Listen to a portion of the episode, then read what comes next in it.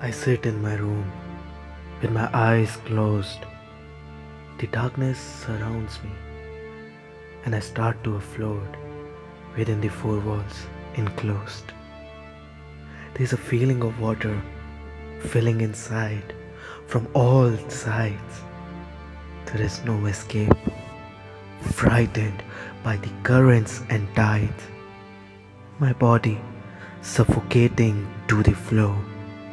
The depression has decided to finish me off. But then I survive to breathe, to swim out and cough.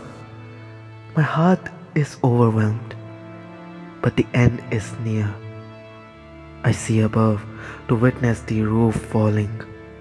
Anxiety has lit up in me an intense fear.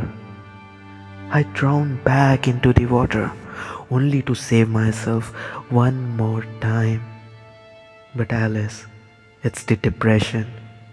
I fight everything around with the guilt of no crime.